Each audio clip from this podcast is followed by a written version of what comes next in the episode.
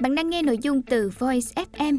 Hãy lên App Store tìm V O I Z và cài đặt ngay để tận hưởng hơn 10.000 nội dung chất lượng cao có bản quyền nhé.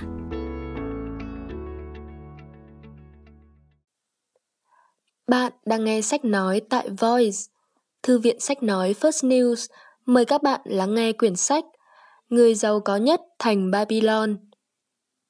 Tác giả George Samuel Clason Dịch giả Võ Hưng Thanh. Giọng đọc Lan Anh. Lời giới thiệu. Sự giàu có của mỗi quốc gia đều phụ thuộc vào khả năng tài chính của tất cả các cá nhân, công dân trong quốc gia đó. Tập sách này chủ yếu nói về những thành công của từng cá nhân sống trong thành Babylon cổ đại, mà cụ thể là đề cập đến những thành quả họ đạt được. Từ đó giúp mọi người hiểu rõ về vấn đề tài chính và cống hiến các kế sách cho những người ngày đêm chăn trở, suy tư về cách làm giàu. Những bí quyết này không những giúp các bạn đánh giá đúng giá trị của tiền bạc, mà còn hướng dẫn các bạn thực hành theo nguyên lý tài chính lành mạnh hơn khi làm ra tiền giữ tiền và kiếm thêm nhiều tiền bạc hơn nữa. Những trang sách này sẽ đưa chúng ta trở lại vương quốc Babylon cổ đại, cái nôi nuôi dưỡng những nguyên lý cơ bản về tài chính mà giờ đây con người hiện đại đã kế thừa và vận dụng trên toàn thế giới. Đối với những độc giả không làm trong môi trường kinh doanh, tác giả mong muốn mang đến cho bạn sự hứng khởi khi nhận thấy một số tiền trong tài khoản cá nhân luôn gia tăng, thu được nhiều thành công và giải quyết nhanh chóng những vấn đề khó khăn về mặt tài chính. Đối với doanh nhân, những câu chuyện kể về người thương gia giàu có ở Babylon đã trở thành kinh điển và là bài học cho bạn. Chính các bạn, những doanh nhân đã đang và sẽ thành đạt mới đánh giá hết giá trị của các bài học trong cuốn sách này và áp dụng những nguyên lý sáng giá nhất của nó để đem lại thành công trong các chiến lược kinh doanh của mình. Bạn đang nghe sách nói tại Voice, thư viện sách nói First News. Chương 1: Những kẻ khát vàng. Banser, người đóng xe ngựa ở thành Babylon, đang hết sức chán nản. Ngồi trên bức tường thấp bao quanh ngôi nhà của mình, Banser đưa mắt buồn bã và nhìn ngôi nhà và cái xưởng làm việc chống hơ chống hoác của mình. Trong đó chỉ còn chỏng trơ mấy thành gỗ và một chiếc xe ngựa đang đóng giang dở. Vợ của anh thỉnh thoảng lại xuất hiện ở cánh cửa, ánh mắt ngập ngừng nhìn về phía anh, như thầm nhắc nhở rằng bao bột mì trong nhà đã hết. Anh cần phải đóng xong chiếc xe, gò lại cho kỹ, chạm khắc đầu vào đó rồi đánh bóng, quét sơn và phủ da lên những vành bánh xe để giao cho khách, nhằm kiếm thêm một ít tiền mua bột mì. Thế nhưng, thân hình rắn chắc và vạm vỡ của Banser vẫn cứ ngồi bất động, đầu óc anh đang cố đấu tranh một cách nhẫn nại với một vấn đề mà anh chưa tìm ra lời giải đáp. Mặt trời của miền nhiệt đới tại thung lũng vùng Euphrates tỏa hơi nóng hừng hực như đang chút lửa xuống đầu anh một cách không thương tiếc. Những giọt mồ hôi tươm ra trên trán rồi thản nhiên nhỏ giọt xuống, tan biến vào khoảng ngực để trần của anh. Xa xa ngoài kia là bức tường cao chót vót bao quanh lâu đài của nhà vua – Cạnh đó là ngôi tháp đền beo đồ sộ được phủ màu trắng toát. Bầu trời trong xanh của một ngày nắng đẹp như càng làm nổi rõ hai thái cực của cảnh vật nơi này. Một bên là tòa lâu đài nguy nga tráng lệ của nhà vua. Còn một bên là những ngôi nhà tầm thường, sơ sài, nhách nhác của nhà dân. Cuộc sống ở thành Babylon vốn là như thế, luôn có sự xen lẫn giữa cái nguy nga và cái tồi tàn giữa sự giàu sang, xa hoa và sự nghèo khổ, khốn cùng. Giữa vòng tường thành bao bọc từ bao đời nay, những điều này cũng song song tồn tại từ năm này qua năm khác, từ đời này qua đời khác. Ngoài đường phố, những chiếc xe ngựa của người giàu có đang náo nhiệt qua lại, chen lẫn với đông đảo khách bộ hành chân mang dép và người ăn xin đi chân trần lấm lem bụi đất. Bỗng từ xa, một đoàn người đông đúc xuất hiện. Họ xếp thành hàng chỉnh tề, mỗi hàng ngang 5 người và nối nhau thành một hàng dài trên đường dưới cái nắng chói chang. Đó là những nô lệ của nhà vua. Họ đang trên đường đi lấy nước để tưới cho khu vườn treo độc đáo và lộng lẫy của quốc vương. Không chỉ những người nghèo mà ngay cả người giàu có cũng phải nép sát vào hai bên đường để nhường lối cho đoàn nô lệ này. Mải chìm đắm trong những suy nghĩ nặng nề của mình, Banzer hầu như không để ý đến mọi thứ xung quanh cho đến khi những âm thanh êm dịu của tiếng đàn lia vang lên bên cạnh mình. Anh quay lại và thấy gương mặt tươi cười của Copy, người bạn thân nhất của anh và cũng là một nhạc công tài hoa nổi tiếng về sự nghèo túng. Cầu mong các vị thần luôn hết lòng phù hộ cho cậu, anh bạn thương mến ơi. Copy mở đầu bằng một câu chào thật trang trọng. Vâng, cầu cho cái túi của cậu luôn căng phòng và cậu được bận rộn nhiều hơn trong xưởng làm việc. Nhờ đó, cậu sẽ không tiếc gì nếu trích ra hai đồng bạc nhỏ nhoi để cho tôi mượn. Và tôi hứa rằng sau bữa tiệc tối nay của những con người quý phái, tôi sẽ trả lại ngay cho cậu. Cậu có thể hoàn toàn yên tâm về lời hứa của tôi. Tôi chẳng có nổi hai đồng bạc để cho cậu mượn, dù cậu là người bạn thân nhất của tôi. Bàn giờ đáp lại một cách u sầu. Cậu biết đấy, nếu tôi có hai đồng bạc, thì đó chính là tất cả gia tài của tôi, là toàn bộ tài sản của gia đình tôi, và chắc là không ai có thể cho mượn được tất cả tài sản của họ, ngay cả đối với người bạn thân nhất của mình. Cái gì? Copy hết sức ngạc nhiên kêu lên. Cậu không có một đồng một cắc nào trong túi ư? Vì thế, cậu ngồi trên tường thành như một bức tượng vậy sao? Tại sao cậu không đóng cho xong chiếc xe ngựa kia đi? Không có tiền thì làm sao cậu có thể nuôi sống cả gia đình, không thể kéo dài tình trạng này được, anh bạn thân của tôi ơi. Sức lực dồi dào của cậu để đâu mất rồi? Điều gì đã làm cậu trông chán trường như vậy? Phải chăng vì các vị thần đã mang rắc rối đến cho cậu? Chắc hẳn các vị thần đã trừng phạt tôi rồi. Ban sơ thừa nhận. Chuyện bắt đầu từ một giấc mơ. Một giấc mơ lạ lùng mà trong đó tôi tưởng mình là người giàu có. Thắt lưng của tôi đeo lủng lẳng một cái túi to, nặng trĩu vì những đồng tiền vàng. Tôi tha hồ cho tiền những kẻ ăn xin, sắm những món đồ trang sức đắt tiền cho vợ tôi và mua những thứ tôi hằng mơ ước. Tôi cảm thấy tương lai của mình và gia đình thật yên ổn vì trong nhà có đầy vàng, dự trữ trong các dương, hòm. Tôi không còn là người bạn thân làm lụng vất vả của cậu nữa. Mà cậu cũng không thể hình dung được người vợ của tôi trong giấc mơ đó đâu. Mặt mày cô ấy không còn nhăn nhó suốt ngày như lâu nay, mà trái lại, cô ấy lúc nào cũng cười tươi, rạng rỡ, tràn đầy hạnh phúc và ngoan hiền như những ngày đầu chúng tôi mới cưới nhau vậy. Tôi vô cùng sung sướng với cuộc sống trong mơ đó. Quả là một giấc mộng tuyệt vời. Copy nhận xét. Nhưng tại sao cảm giác thú vị ấy lại khiến cậu ngồi buồn so và bần thần trên tường thành như bức tượng thế kia? Còn tại sao nữa? Đó là vì khi tôi tỉnh mộng và nhớ ra cái túi của mình đang lép xẹp, thì cảm giác bất mãn trượt ùa đến vây bọc lấy tôi. Anh bạn thân ơi, cậu có thể cùng tôi nói chuyện về vấn đề này được không? Khi còn nhỏ, chúng ta đã từng cùng nhau đi đến các thầy tư tế để học hỏi về sự khôn ngoan. Lúc bước vào tuổi thanh niên cho đến tận bây giờ, chúng ta đã cùng chia sẻ những đắng cay, ngọt bùi với nhau và vẫn luôn giữ được tình bạn thân thiết. Thế mà nhìn lại, đắng cay của chúng ta lại nhiều hơn hẳn ngọt bùi. Ôi chao, những người khách viễn du vẫn thường nói là chúng ta đang sống trong một vương quốc giàu có nhất thế gian.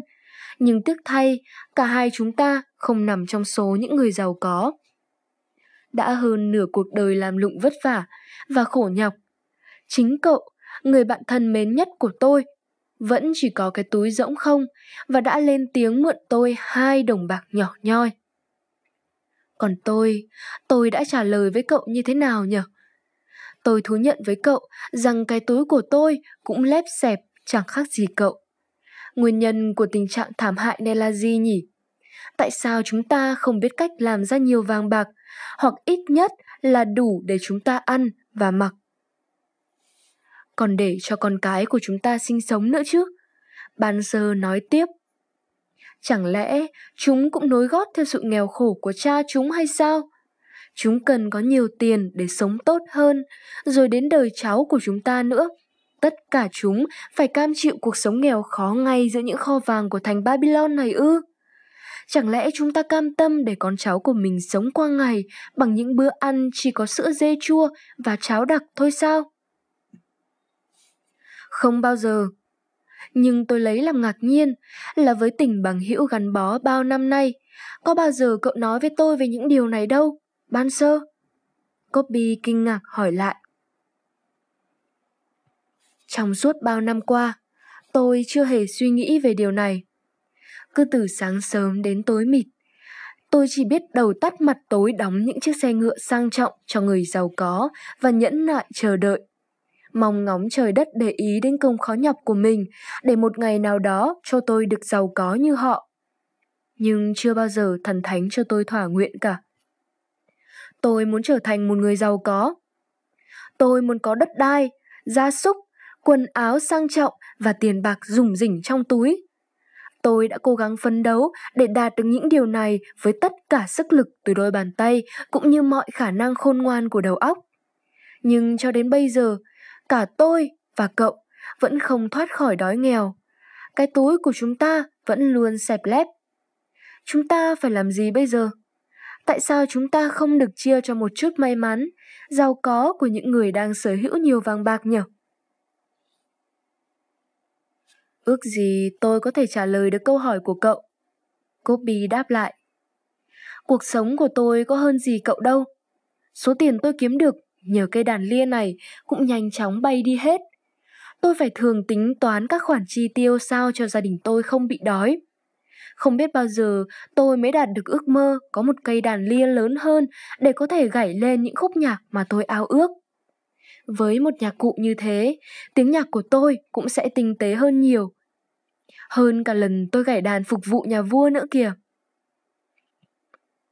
Một cây đàn lia như thế chẳng mấy chốc cậu sẽ có được thôi. Không một ai ở thành Babylon này có khả năng tấu lên những giai điệu ngọt ngào hơn cậu. Banzer nói. Nhưng làm thế nào cậu chắc chắn tôi sẽ có được một cây đàn như thế? Vì hai chúng ta hiện đang nghèo khổ không khác gì những tên nô lệ của nhà vua. Copy hỏi. Vừa lúc đó, trong không trung chợt có tiếng chuông vẳng lại. Banzer mỉm cười nói với bạn. Hãy lắng nghe tiếng chuông. Họ đến đấy. Banzer đưa tay chỉ vào đống người mang nước. Mình để chân, mồ hôi nhễ nhại và đang lê bước một cách nặng nhọc từ dòng sông phía xa kia lên con đường chật hẹp. Trên lưng mỗi người là một túi da dê đựng đầy nước. Người kia có thân hình đẹp đấy chứ. Người dẫn đầu cả đoàn đấy. Copy chỉ vào người không mang vác gì cả, tay cầm chuông đi trước đoàn người. Thỉnh thoảng lại gióng lên âm thanh cảnh báo khách bộ hành dẹp lối cho đoàn nô lệ đi qua.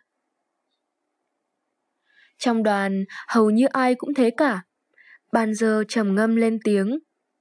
Họ cũng đẹp đẽ, mạnh khỏe như chúng ta. Kia, người có mái tóc hoe vàng đến từ phương Bắc. Những người da đen hay cười đến từ phương Nam.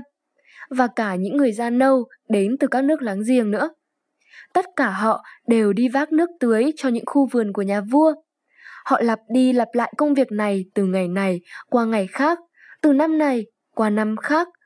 Đối với họ, cuộc sống không có niềm hy vọng. Họ chỉ có những ổ rơm để ngủ và những hạt cơm cứng như đá để ăn.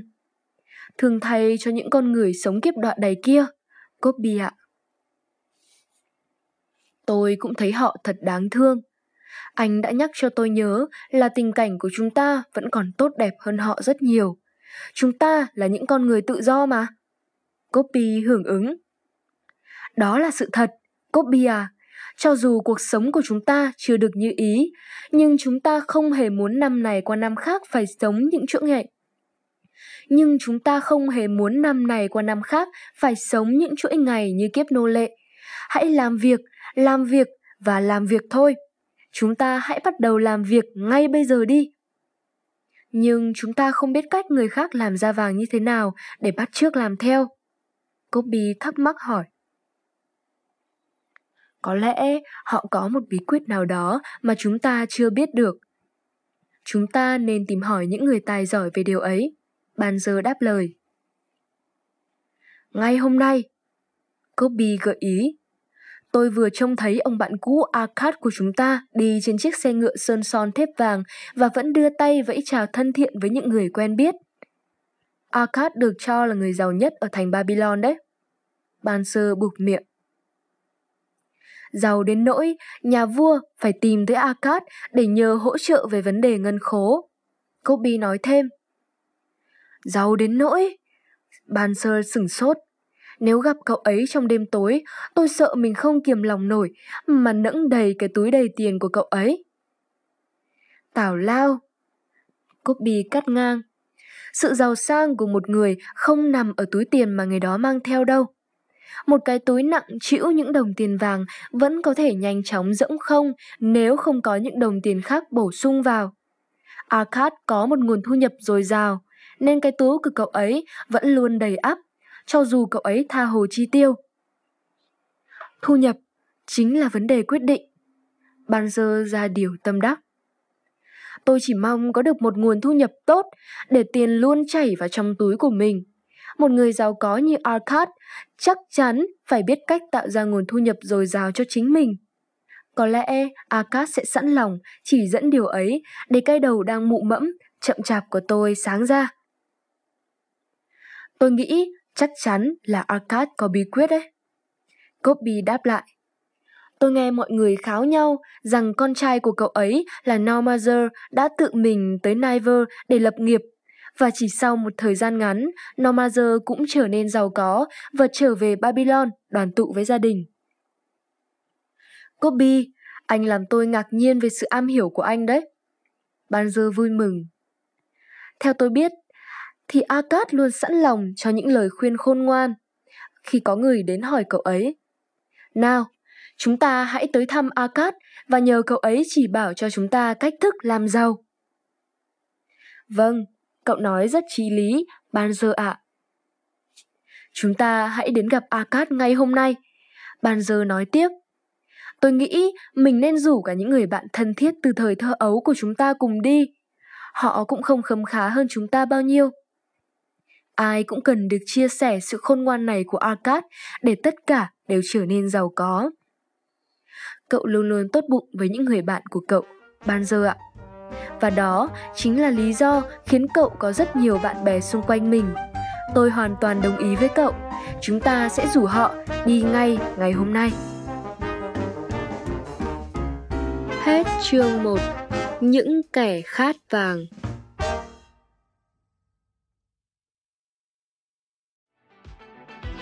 Voi FM Ứng dụng sách nói chất lượng cao Kho sách nói lớn nhất Việt Nam từ các tác giả sách bán chạy nhất cùng nhiều thể loại nội dung khác, podcast, sách tóm tắt, truyện thiếu nhi, thiên và ngủ.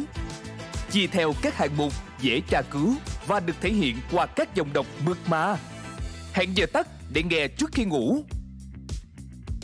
Điều chỉnh tốc độ nghe phù hợp với bản thân. Tải xuống để nghe không cần mạng. Chế độ lái xe, thao tác đơn giản và an toàn gần 20.000 người đã sử dụng và hài lòng. Còn bạn thì sao? Tải ứng dụng Voi FM trên App Store hoặc Google Play để được nghe thử miễn phí ngay hôm nay. Voi FM, lắng nghe mọi lúc, bên bạn mọi nơi.